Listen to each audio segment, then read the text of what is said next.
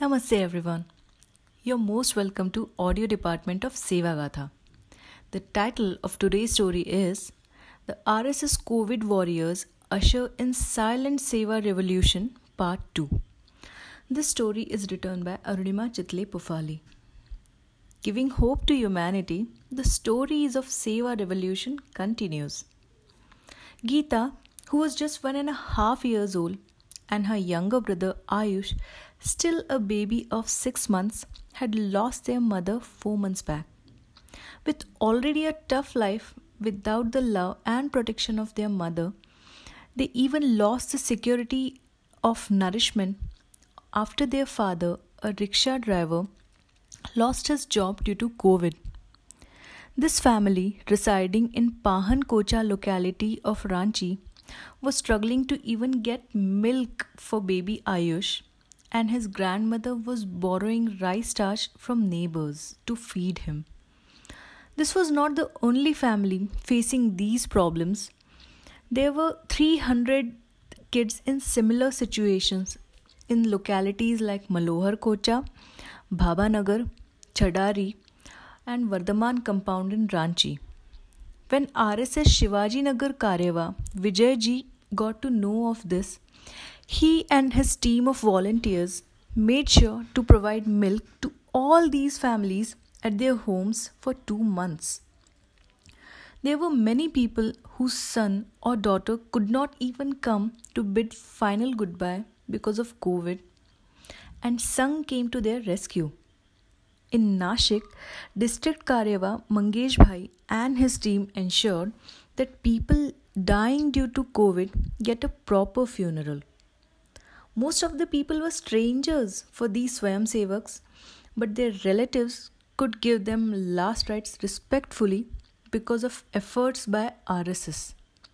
Sonali Dabak, Shubhda Desai, Dipavali Gadak are women COVID warriors who helped lit funeral pyres while wearing PPE kits. In fact, there was a board on display in Nashik COVID hospital which asked relatives of deceased to contact local RSS Swayam Sevaks for final rites.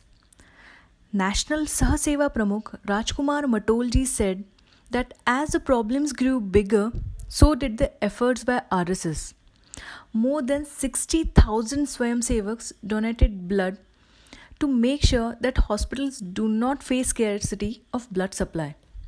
From Kerala to Haryana, RSS performed sanitization drives to make sure slums are clean to prevent further spread of diseases.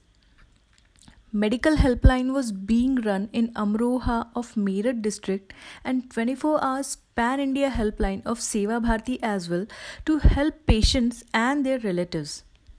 When labor migration was at its peak, more than 44 lakh laborers were provided with food, water, medicines, and other essentials at 1778 places in India.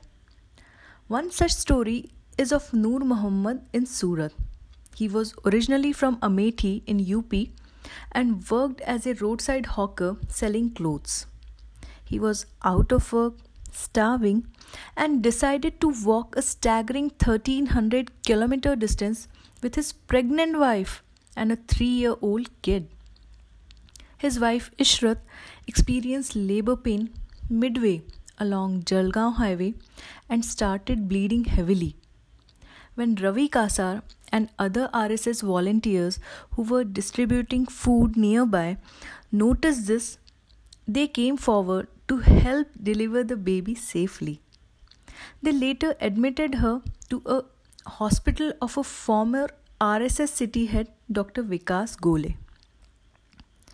COVID has created an environment of fear and hopelessness, and every time RSS volunteers came forward to help, they were nullifying these negative feelings and giving way to hopeful, helpful surrounding.